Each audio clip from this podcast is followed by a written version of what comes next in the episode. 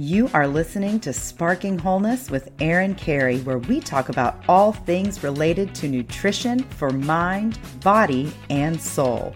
Are you ready? Let's do this. Hey everybody, it's Erin Carey. Welcome back to Sparking Wholeness, and I am so excited to introduce you guys to Rachel S. Heslin. She has been immersed in the study of psychology for over forty years. Her father, a clinical psychologist, taught his children his craft, such that Rachel was first introduced to neuro-linguistic programming concepts when she was nine years old. Rachel is currently the author of two books, Navigating Life, Eight Different Strategies to Guide Your Way, and Rituals of Release, How to Make Room for Your New Life. Her work through her company, The Fullness of Your Power, helps people embrace all parts of their true selves so they can live happier, more successful, and more deeply fulfilling lives. So, Rachel, thank you so much for being on the show. Thank you for inviting me. And we had quite a few technical difficulties getting on this show today.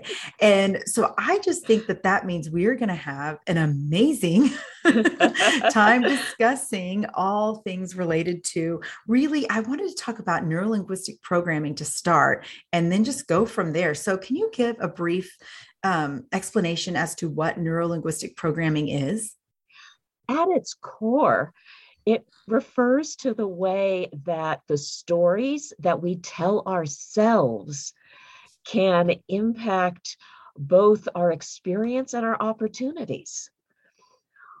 The world is the way the world is. And I happen to believe that as human beings, we're just not capable of fully understanding capital T truth. There's just too much going on. So each of us decides what things coming in are actually important. And then we construct a narrative of meaning, of saying, well, this is because of this, or this means that.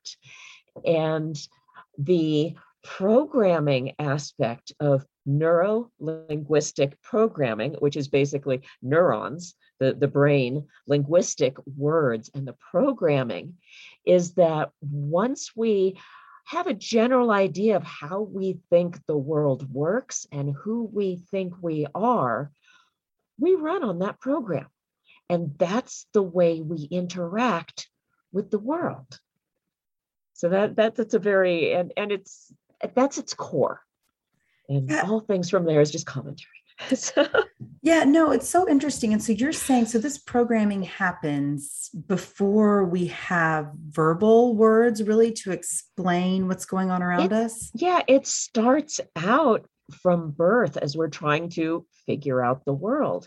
And at the point that we are pre-verbal, it gets programmed as, uh, I guess, sensations and assumptions that are very basic. Concepts such as, am I loved? Am I lovable? Am I cared for? Am I safe? Those are the very basic concepts. Uh, what I find interesting is that as we become, even after we become verbal, some of these ideas that we pick up from the world about the world when we're kids actually get stuck at the kid level because the brain itself changes. We're born half-baked. Uh, it's just one of those things about human beings that if we waited until our brains were fully developed before we were born, uh, yeah, moms would not be happy. That would just, the, the heads would be too big. It's like, yeah, that's not a good idea. So when we're born, the brain is shooting out all of these neurons. There are dendrites expanding everywhere. It's like, okay, we don't know what we, we're going to do. So we're just going to do everything. And that goes on until it starts slowing down two, three years old, about that time. And then a lot of the neural pathways actually atrophy because we're not using them. Depending on which language you speak at home, there are certain diphthongs and vowels and things that you are just not using because that's not part of your uh, your basis. And the brain says, you know, we could use that brain material elsewhere. So it essentially soaks it in, it prunes those trees so that it can strengthen other pathways you're actually using. There is another brain shift that happens about the age of seven. And again, it, it's just, okay, we've been, we've needed to learn this way up to this point, but now we're going to start developing a prefrontal frontal cortex. We are going to start noticing other things. We're going to be looking at the world another way. And that there's a brain shift that goes on throughout adolescence up until the twenties. The reason when it comes to looking at the programming aspect of neuro-linguistic programming is anything that we learn prior to one of these developmental brain shifts feels like truth. Mm. This is why when you can be a full-grown adult and you still find yourself kind of sinking back into yourself if you're afraid somebody's going to be mad. This is why people get frustrated with themselves for people-pleasing habits when they know in their head it's really not necessary. And the reason is because that programming goes back to when they were a little kid and they were dependent upon adults for survival.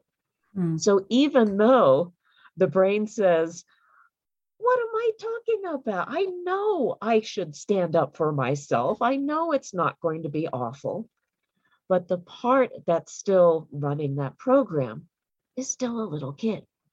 Wow. So, so the way you're saying the way that our needs got met or didn't get met as we were young, very, very young, before we can even really remember it, that's going to determine kind of how we show up as adults, right? It's going to influence. It doesn't okay. determine. Ah, uh, it's okay. it's actually a very important distinction because programs can be changed. They can be altered. Also, Uh, interpretation has a lot to do with it. For example, say uh, something happens to a child and their needs are not met. One child will think, uh, will, do, will interpret that as, I can't trust other people. I have to do everything myself. Someone else in a similar situation, similar age, will interpret it as, oh, that must mean that I am not lovable and not worth caring for. So it's individual, and they're both incorrect, and they're both based on the misunderstanding that the world revolves around us. The truth is that people got their stuff going on. Yeah. Gosh, isn't that the truth? And so much of, of our own stuff, it's based on our own perspective and our own lens, which is why I'm so glad we're having this conversation. Now, I want to pause real fast and thank our sponsor for today's episode. Today's episode is sponsored by Sleep Number. I love my Sleep Number bed. I've been sharing about it for a while now. My Sleep Number is forty, and I will tell you that my Sleep I Q score for the month of December is seventy-nine, which I consider to be pretty good considering that I had a cold the first part of the month, we were traveling, we had friends in town. We had a lot going on. And so the fact that I maintained a consistent sleep routine and kept my sleep score above seventy-five is just another testament to how much I love my Sleep Number bed and how much it helps me get a deep, restful sleep. Quality sleep is so important as we head into the new year, and it It not only makes it easier to stick with your goals, sleep also helps boost energy, recovery, and well-being. I'm not really big on New Year's resolutions, but I did write myself a New Year's prescription this year, and one of those items on my prescription for myself is getting to bed before ten thirty, preferably around ten p.m. I think it's so important to make sleep your number one goal. Whether you've set out to exercise more, maybe that's part of your prescription, maybe you want to eat healthier, or maybe you want to just parent with patience, most of these resolutions are all going to benefit from quality sleep. Quality sleep is important for overall health, performance, and mental well-being. Eating healthy, weight loss, and exercise are all improved with quality sleep. It all starts with sleep. It's foundational. Getting better quality sleep can help you make healthier decisions in the kitchen. The more you sleep, the better you will exercise, and the more you exercise, the better you will sleep. It is a cycle. Discover special offers now for a limited time at your local Sleep Number store or sleep number dot com slash wholeness. Sleep Number. Proven quality sleep is life-changing sleep. Now, getting back to our stories and the way that we view the world, how do you facilitate transformation in spite of all of these different stories we spin based on our own perspectives? There are, I, the, the main thing that I try to facilitate is awareness and choice, because these stories are going to come up. But that does not mean that you have to run your life by them. Hmm. You do not have to be ruled by them. But the first step is to simply become aware that they exist. Yeah, that's so interesting. And I, and I love going into that because, you know, this whole year, twenty twenty-one, I, I pick a word for the year every year. And this yeah. year, my word of the year was uh, was healing or heal. Heal, healing, yeah. you know, it's kind of been the, the same either way. And yeah. I've I've really been trying to dig into my core belief system and what do I believe about the world around me? What do I believe about myself? And is it even true? You know, yeah. because there's a lot of things I think that happened when I was young. Perfect example. And I think this would apply to a lot of people. When yeah. I was very, very little, I was really sick um, with allergies, yeah. asthma. I was colicky. And some of my earliest memories are getting medical treatments that I did not want. Now, were they life-saving? Saving medical treatments, maybe, probably, you know, I mean, when you can't yeah. breathe, steroid inhalers, breathing treatments, all that helps. But I, I had to be held down. And so my earliest memories are feeling helpless and that the people that are supposed to protect me don't protect me. And it's hard for me to separate what was supposed to help me, you know, what was supposed to be helpful from that feeling of being helpless. And so I see how these things can get created, right? Oh, yeah. Yeah, I'd, I'd like to share something. Uh, a story of my own is enoughness. Mm. That feeling that I can never do or be enough. And I can go back and I can see from my childhood, for me, I was very precocious. I mean, you talked about, I'm introduced to these high concept psychological theories when I'm nine. I didn't fit in with the world. I just... But because of this, people, because I had a really large vocabulary for my age, and I was very intuitive and I kind of understood things, people assumed that I was more mature and I knew more than I actually did. We develop part of who we are based upon our interactions with others. So when people were acting as if I was supposed to know all of this stuff, I thought, oh my goodness, I'm supposed to know everything. Mm-hmm. And because, oddly enough, I did not know everything, I started to pretend. And I started to try to prove like, oh, sure, uh, yeah, I'm really confident about these things I know nothing about because I'm supposed to know everything.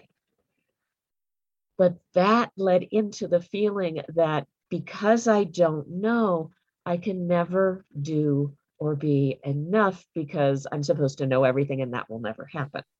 Wow. Yeah, that is such powerful awareness. Now, I want to take a second and thank our sponsor for today's episode before we get any further. And today's episode is sponsored by Indeed. It's a new year and you deserve a fresh start. We're talking about rewriting our stories right now on this episode. You can get a fresh start even at work. Take your team to the next level with a hiring partner that makes it simple to find candidates with the right skills. That's Indeed. If you're hiring, you need Indeed, because Indeed is the hiring partner where you can attract, interview, and hire all in one place. And Indeed is the only job site where you're guaranteed to find quality applications that meet your must-have requirements or else you don't pay. Instead of spending hours on multiple job sites hoping to find candidates with the right skills, you need one powerful hiring partner that can help you do it all. Indeed partners with you on every step of the hiring process. Find great talent through time-saving tools like Indeed Instant Match, assessments, and virtual interviews. With Indeed Instant Match, as soon as you sponsor a post, you get a short list of quality candidates with resumes on Indeed that match your job description, and you can invite them to apply right away. Plus, you only pay for quality applications that meet your must-have requirements. One of the things that I love about Indeed that makes hiring all in one place so easy is that Indeed makes it easy to hire great talent. According to Comscore, Indeed is the number one job site worldwide. Indeed delivers four times more hires than all other job sites combined, according to Talent Nest. With Indeed Instant Match, over ninety percent of employers get quality candidates as soon as they sponsor their job post, according to Indeed data. Candidates you invite to apply through Instant Match are three times more likely to apply to your job than candidates who only see it in search. Start hiring right now with a seventy-five dollars sponsored job credit to upgrade your job post at Indeed.com slash Spark. Offer valid through March thirty-first. Go to Indeed.com slash Spark to claim your seventy-five dollars credit before March thirty-first. Indeed.com slash Spark. Terms and conditions apply. Need to hire? You need Indeed. Now, Rachel, getting back to your childhood and your story of enoughness, what brought you forward from that? What what brings us forward from these stories? My husband, who is absolutely amazing and the light of my life, and uh, we got married. A friend said we teach each other that which we ourselves need to learn. He has a technique where he says if you have a really big fear, sink into it. Go to the bottom and really face it.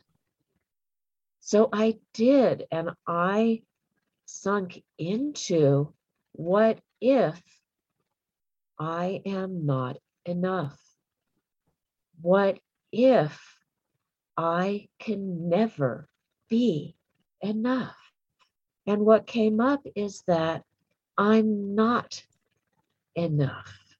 And that's okay, because part of what I am here to learn is collaboration, is to work with others, to be open to support, that it's okay to ask for help. Mm-hmm. So this huge fear that I had about not being enough was actually a gift that wasn't the bad thing that I thought that it was. Hmm. Yeah. That's so interesting. And I think that so many of us, we stay stuck though, right? We, we don't want to go to those hard places, those deep yeah. places. And what causes us to feel stuck, and how can we get unstuck? The word should. And it, it's not just the word should, but the concept should. The re I mean, people talk about should this, should this, it's a problem, you shouldn't, you should, blah, blah, blah. Irony of that. Uh, but the the reason that it is so, uh, it makes our life so difficult is it's a denial of reality. And it also emphasizes what we're trying to avoid. If you say, well, I should do this, the unspoken end of that sentence is, but I'm not. I should be this, but I'm not. I prefer looking at things in terms of desire. You know, I would really like to, which is more open-ended.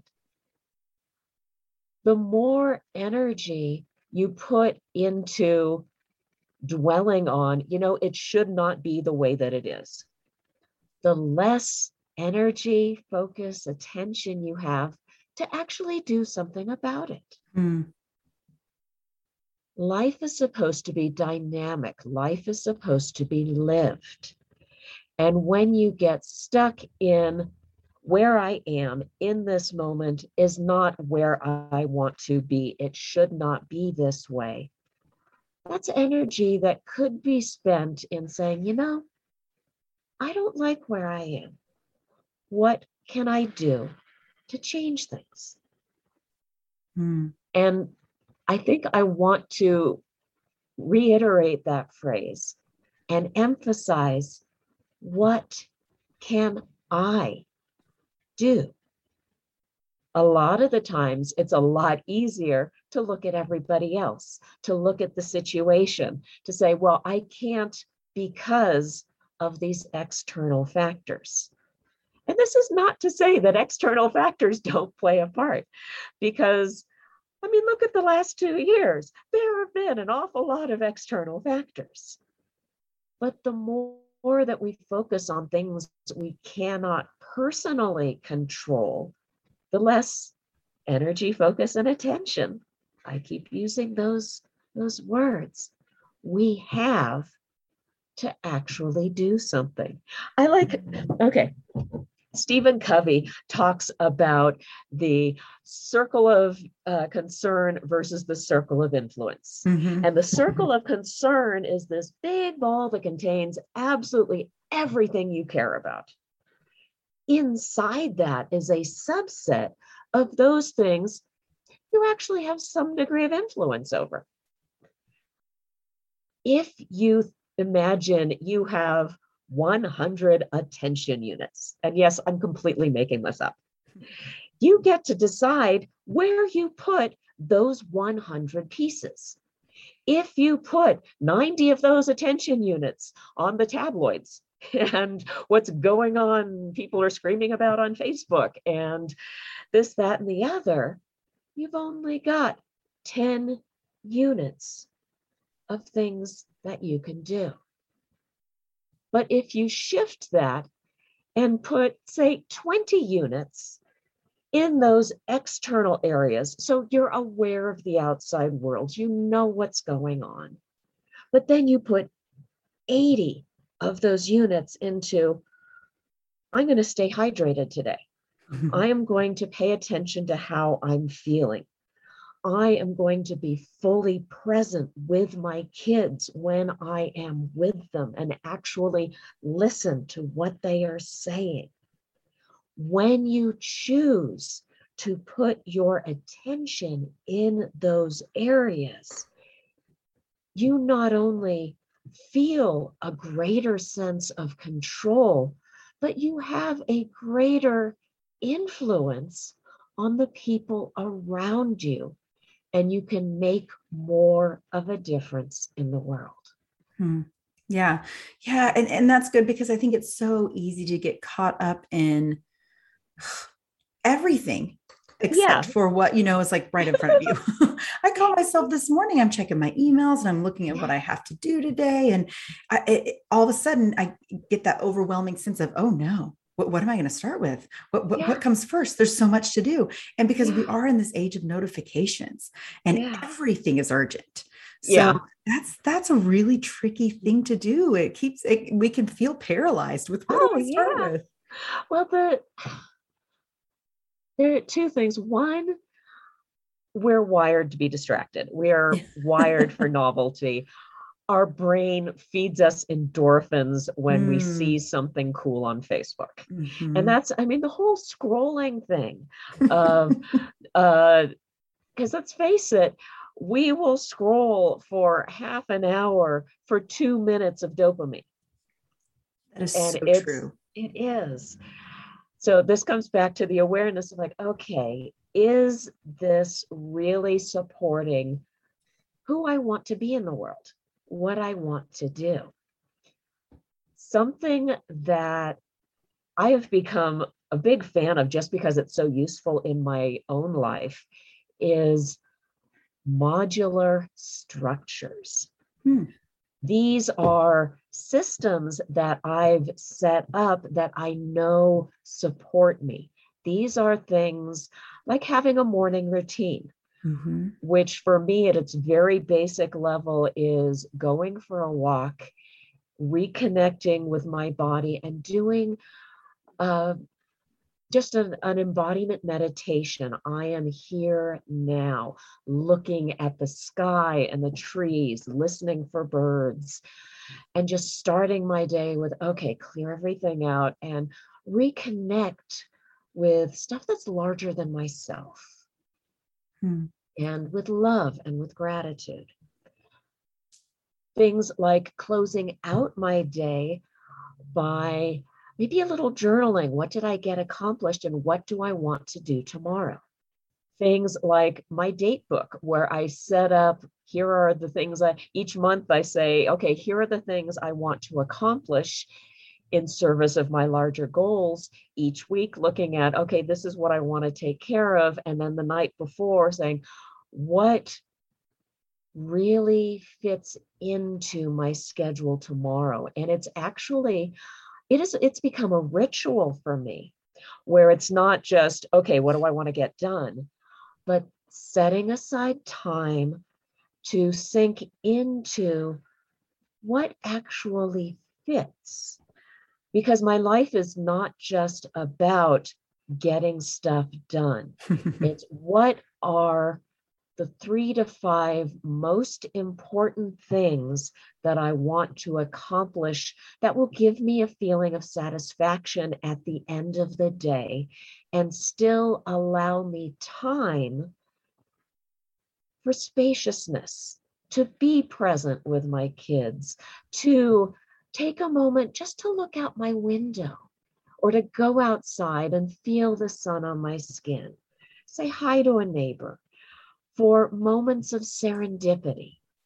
I call it modular structure because I have these different habits, routines, systems, but it's not setting each moment of my day minute by minute. Hmm. It's yeah. not this, this, this, and this. It's here. Now I am moving into this. Now I'm moving into this. And by looking at it in a modular format, I can be more flexible when things pop up. Okay, we've got a doctor's appointment. That means I can't meditate at this time, but I could bring along a pad and paper and get some writing done while I'm in the waiting room. I have these ideas of what I'd like to do. How do I fit them together for a dynamic lived life? I like that. Yeah, I, I think it's interesting that you mentioned the um, the dopamine boost we get when we're scrolling, and it ties into why we fill our schedules like we do, because even yeah. that we feel like we're we're staying busy. You know, that's oh, my yeah. badge of honor is I'm so busy. I'm filling yeah. up my schedule, and I feel more yeah. productive. But at the end of the day, it's more right. o- overwhelming than anything. Yeah. It's a matter, uh, I'm I'm also, I really enjoy uh, David Allen's work with getting things done. And one of the things I like about his approach is starting from like airplane level, looking down, who do you want to be? What is the legacy that you want to leave for your life? And then come down and say, what projects really call to you? What is it you want to accomplish? And I mean, parenting can be a project. I mean, it is definitely a skill. But then looking at, okay, if these are the projects that I want to fulfill, the goals, the dreams, how do I break those down into actionable activities? And when you have these different levels of looking at it, it becomes easier to prioritize. What is it that will move me forward? Now, another way of categorizing things is energy levels. Hmm. Different parts of the day, you get really excited. And I know after three p.m., I'm a mess. I am not going to be doing anything terribly constructive.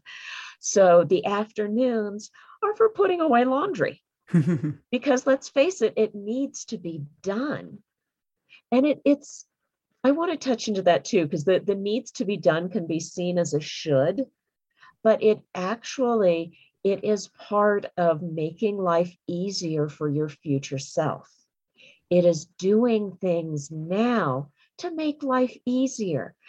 I like looking at domesticities, the cooking, the cleaning, the all those sort of things, that is part of filling my home with love and support and nurturing my family. Hmm.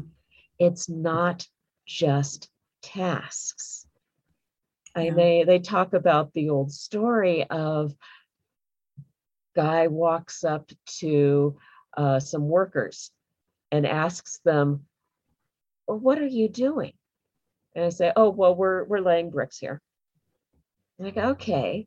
And around the corner, someone else is working on the same project. And it's like, well, what are you doing? And Figueroa is digging a hole and saying, I am building the foundation of a cathedral that will reach to the sky and inspire the hearts of millions. Why are you doing what you do? What is it in service of? What is this task? A stone in a mosaic. What is the mosaic? What is the thread of the tapestry you are weaving? Hmm. And how does it all fit together?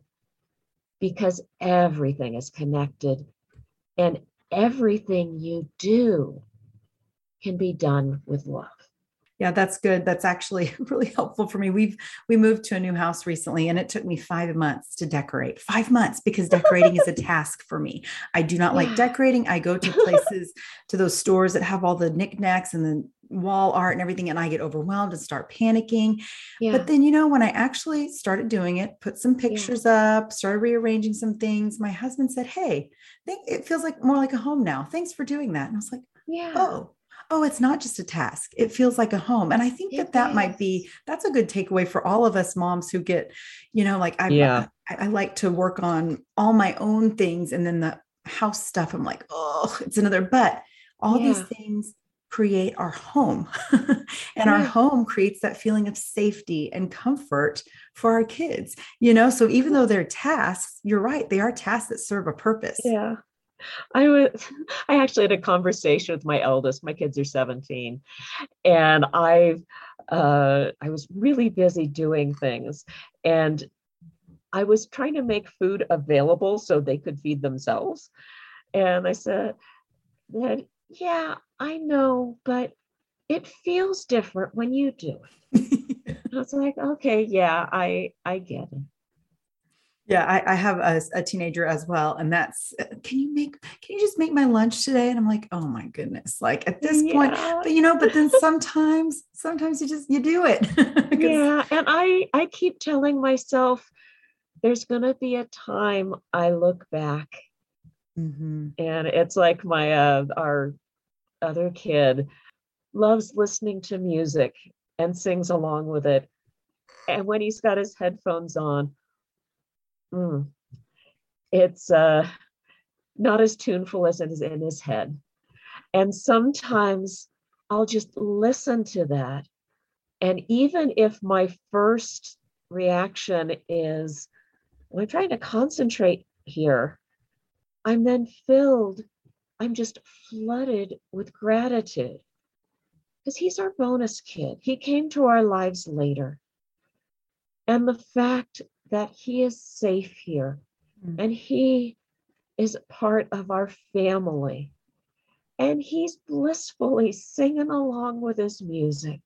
And I cannot imagine um, anything but love. Yeah. Yeah. I love that. I, you know, I think this all kind of ties into this whole theme of recreating the stories that we've come to believe about ourselves, about our life, about the tasks, oh, yeah. the daily tasks that we do. You know, so much of how we dictate our time depends on the story that we've created, whether it's early in childhood oh, yeah. or things we've picked up in, in adulthood or things we've heard from other people that have influenced the way that we feel, you know, and I think yeah. these days, I do have a question because I, I, it seems as if these days, everybody seems to be a little bit more reactionary because yeah. of the current climate. There's yeah. been a lot going on the last couple of years. And even before then, it was all brewing under the surface, you know? Oh, yeah. Um, so everybody is so reactionary. What can we do to get, get ourselves out of that reactionary mindset where not everything is a life or death situation? Honestly, we need to allow ourselves to grieve our losses. Mm. a lot of the reaction is people are afraid to admit life will never be the same. They're trying so hard to prove it's okay, it's okay, it's going to be okay. And the truth is, it's not okay. Mm-hmm. People have died. Systems have died. Mm. Things are never going to be the same. But that doesn't mean that it's awful. We need to be sad. We need to allow ourselves to honor our losses. We need to cry. And we need to hold each other and say, yeah, this sucks. This has been awful. You said your word for the year that keeps coming up is heal. But you cannot heal a wound if you pretend it's not there. Mm. It's only going to fester. I mentioned at the beginning about life being dynamic. The purpose of life is not to be happy. The purpose of life is to live it. And one of my mantras that I keep reminding myself is Khalil Gibran's, "The deeper that sorrow carves into my soul, the greater my capacity for joy." Mm. We need to hold each other and say, hey, you're not alone. I know it's hard. And together, we can create new dreams, mm. a new future. But first, we have to mourn what we have lost. Mm. Yeah. You can't heal a wound by pretending it's not there. And exactly. it, you can't heal either without being still and giving yourself a chance to yeah. sit in the pain. You know, we, we want to yeah. cover it up. We want to stuff it down. We want to do Keep more. Tearing your stitches. Yeah, exactly. We want to do all these things that activate that feeling of the, the endorphins and the dopamine. Yeah. And I feel like we're just putting, we're all putting ourselves into a, a greater state of fight or flight, you know? It is, it is where I, one of the images that I love is imagining ourselves as trees with branches that reach to the sky. But it's our sorrows where we sink our roots. Mm. And we need to be grounded. We need to sink our roots deeply into our sorrows and recognize it matters. Our love for each other, have our hearts break open, so that they support us in that groundedness in the deep, rich, fertile soil to support the branches of our dreams. Yes. I love that. You know, tree pose is one of my favorite poses in yoga. And it's because it, I am reminded that I can sway as much as I need to up at the top. My legs can be shaking, but my feet are firm. And I even, I look outside, we just moved to East Texas, and East Texas mm. has a lot of pine trees. Pine trees are so tall and so strong and symbolize it. You have a, you have a tree background I, right I now. Live in the, I live um, surrounded by national forest as okay. well. So I yeah. love trees. I'm obsessed yeah. with them. And I really do think because of, it's that stability, it's that rootedness. And I, and I crave that for myself, and I crave that for my children. Oh, share look at this. That. Yes. Oh, that's beautiful. That was actually, I took that at an outdoor restaurant restaurant at my husband's and my anniversary dinner last year. I just looked up and said, I need to take a picture of this. Oh my goodness. I love trees. I, it's just, they're so comforting to me. We lived in a big city, Dallas. If you know the Dallas area at all, there are not a lot of trees, at least in the North Dallas area. And so we moved to East Texas where we're surrounded. And it's, it's, I, I love that because I think that there is something about realizing trees, you know, and I even read somewhere that there needs to be wind. They need to be bending, yes. moving. They need yes. to have that resistance. Yes. But they, that doesn't break them, you know? Yeah, it's kind of like they talk about you want high impact exercises to strengthen mm-hmm, your bones mm-hmm. because it actually forces the body to create more bone matter.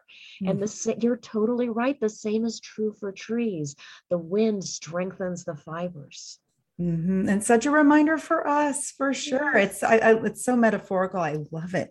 So what can we do? What, what what can we do to update our old stories so that we can live more fully right now? Breathe into them and have compassion for yourself. I mentioned my enoughness story. It still comes up.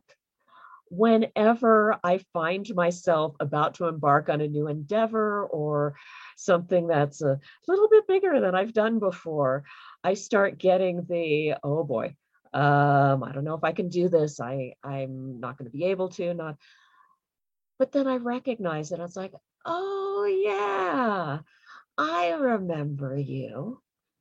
So it still happens. And what I do is I just take a moment to give that part of myself a hug and say, yeah, I know. A lot of times there's a protection element where there's part of, there's that little part inside of yourself that says, uh-oh, we don't want to cause problems, so we'll just be small. So I am going to protect you by having you do this old pattern. And to really appreciate, well, thank you for wanting to keep me safe. And then let them know, I think it'll be okay. I mean, I'm a lot older and I have a lot more resources. And even if it doesn't go the way that I'd like, I mean, one of my, my favorite uh, quotes from Michael Bungay Stanier, who's a, a coach and author, is, even if nothing about this goes the way that you want it to, what is there about it that still makes it worth doing? How do you approach your life with curiosity?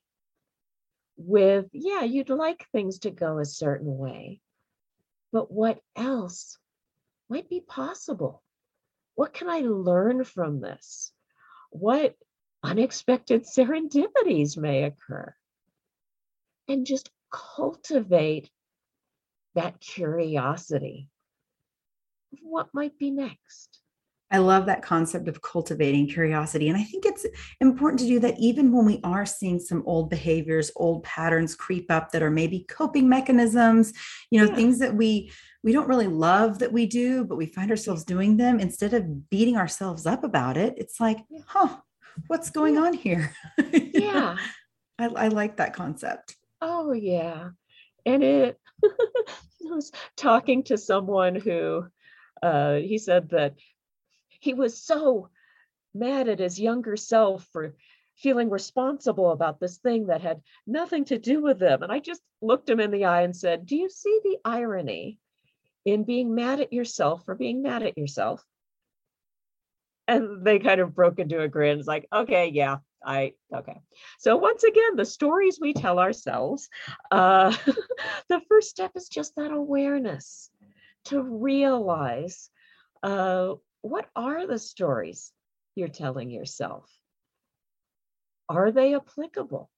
Are they relevant? Are they supportive? Are they the stories you want to be living? Because when it comes down to it, you always have the opportunity to try on a new story. Yeah. And see if that one is a little more fun. Yeah, absolutely. I, I like that. Try on a new story. I think that's helpful. And it does create, I mean, it, it, it does, um, it does create a need for self-awareness. You know, we have to dig in and we have to go into some hard places to get there. Yeah. Tell me a little bit, because we have just a little bit of time left and I haven't even gotten into this. Tell me a little bit about your books. Let's oh talk about your work and, and share, share with us, you know, yeah. Yeah, my, my first book is entitled Navigating Life, Eight Different Strategies to Guide Your Way. And my purpose with the book is to help share a framework that I personally found useful. I love ideas. I was one of these people who was constantly starting things like, oh, and this over here, and this over here, and this is cool. But a lot of times, if you want to get more things done, you need to have some sort of support system to figure out what it is you really want to do. Kind of like what we were talking about earlier, what is your why? What is calling to you? Uh, how do you get rid of the everybody else's stories? Because a lot of times we live our lives based on what we think we should be doing, and we don't even realize we're trying to live somebody else's life. So it's like you have to let go of other people's stuff, figure out what you want, uh, set up a system. And I use the word strategies because it's not a step-by-step, this is how you bake a cake. Although I do have sections in the book of that I call Rachel's recipes just because I like alliterations.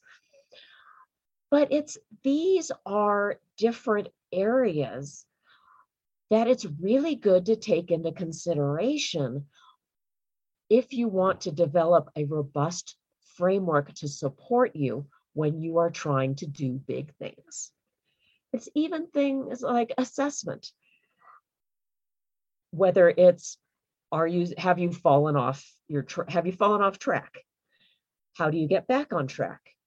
A different type of assessment is where you're going still where you want to go, because sometimes you get halfway and realize, you know, this isn't what I want to be doing. So how do you have a system to check in with yourself that, yeah, this is still what you want to do? Do you have those systems and routines like I talked about earlier, so that you don't have to reinvent the wheel every day? You know, okay, if I do one, two, three, it will move me forward. Even if I don't really feel like doing one, two, three, I know those are the things that will get me back on track. I mean, I, I had my favorite of the strategies is the eighth one, and that's celebrate. Because so often we're always looking at what we haven't done yet. We need to give ourselves the time to say, hey, look at all this stuff I've done. This is really cool. If we can share it with people who will cheer us on, that's even better. Because that gives us an endorphin, that, that whole endorphin burst thing that actually supports a dynamic life because it's doing what we want to do. Okay, I just, my brain just made a connection of two things that we were talking about.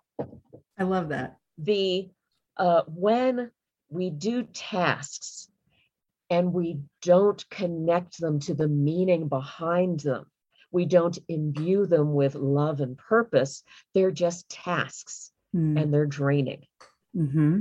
When we look for the dopamine hit and it's not attached to a deeper purpose or accomplishment or something that's actually rejuvenating, it ultimately drains us because we know it doesn't mean anything. It's just yeah. a chemical boost. Ooh, that's good. Yeah. Ooh, that is so true. I feel that in my own life. I know that yeah. is true for people that I work with. I, that's so good. I'm so glad that you brought yeah. that up. And tell me real fast about Rituals of Release. Rituals of Release is fun. It's a short and sweet ebook that's based on the idea that we don't recognize when stuff sticks to us. Mm. We know when big events happen, but all the little things that accumulate over the day weigh us down. Yeah. So we need to have a regular system. I seem to like systems of how do we clear stuff out? I like the idea of rituals for two reasons. One of them is it creates a container where you can focus on this right now. Mm-hmm. There's so much stuff in the world tugging at us. We need to say, hold on a second. I know you're there, not right now. So you set aside a time uh, for this so you can actually focus on what you're doing. And the other reason is it helps reconnect us with a sense of the sacred, even in the most mundane aspects of our lives. I mentioned I use going through my date book as a ritual. I mean, the, the four components of ritual for this are creating that sacred space, and you can have a physical location, or it can just be a time saying, this is set aside for this. The second part is setting an intention. What do you want to accomplish as a result of this ritual? What do you want to have changed? The third is performing some sort of action. It is the action that transforms the intention into embodiment. And that completely depends on the person and what it is you're doing. For me, writing things down in my date book and my highlighter and my colored pens and all that, those are a physical reaction. For something else, it's rituals of release. It's letting go of things. If that involves writing poetry, if that involves dancing, sometimes it can, like, like singing or something physical, something that represents what it is you're trying to transform. And the fourth part is deliberately closing the ritual. And what this does is it acts as an airlock to get put you back into real life and everything coming down. It protects your heart so that your heart knows it can be open within this container, and it doesn't have to worry about the outside world. One of the neat things is the more you do this, and the more that you protect your heart and allow it to be heard and felt and acknowledged and appreciated, the easier it will be to access when you are in the outside world, because your heart will trust you. I love that. That is so helpful. You have so many helpful tools. And I think this whole episode has been just a source of inspiration, encouragement, and it's been reframing the way I think a lot of us look at things. I know it's reframed a lot of ways I look at things. So yeah. Where can people um, find out more about your books and you and your website, social media, yeah. all of that? Uh, easiest way to find me is through my website, which is the fullness of your power dot com. And I have articles there. I do have a newsletter that I send out more or less monthly, where uh, I send out tips and strategies and things that have inspired me and just kind of fun stuff. Uh, I am on Facebook. I do Facebook Lives. Um, I have a YouTube channel. All of those are linked uh, from my website as well. Awesome. And the very last question I have that I've got to ask yeah. you, you know, the name of the show is Sparking Wholeness. So if you could give one piece of advice to spark someone toward wholeness, what would it be? You matter. All those little parts of you that you might be ashamed of or aren't quite good enough, they matter too. You have innate value simply by being who you are. When you learn to love all those parts of yourself, embracing them, giving them hugs because they deserve love too, you will find, as you become more congruent and more integrated, that you can be so much more than you ever imagined. And I everything you, everything you ever wanted to be already lives inside you. I love it. That's so powerful. Thank you again for being on the show. Despite all of the technical difficulties at the beginning, we had a smooth, hopefully the whole thing will come out sounding okay. So I, I just appreciate your time and for coming on. Thank you so much. This has been wonderful. The tiniest spark leads to the biggest blaze, and I hope that today's episode sparks you on a journey to healing and wholeness. Thanks for listening to Sparking Wholeness. For more information on what I do and my coaching programs, or maybe just to reach out and say, hey, find me at sparking wholeness dot com or on Instagram at sparking wholeness. Have a fabulous week.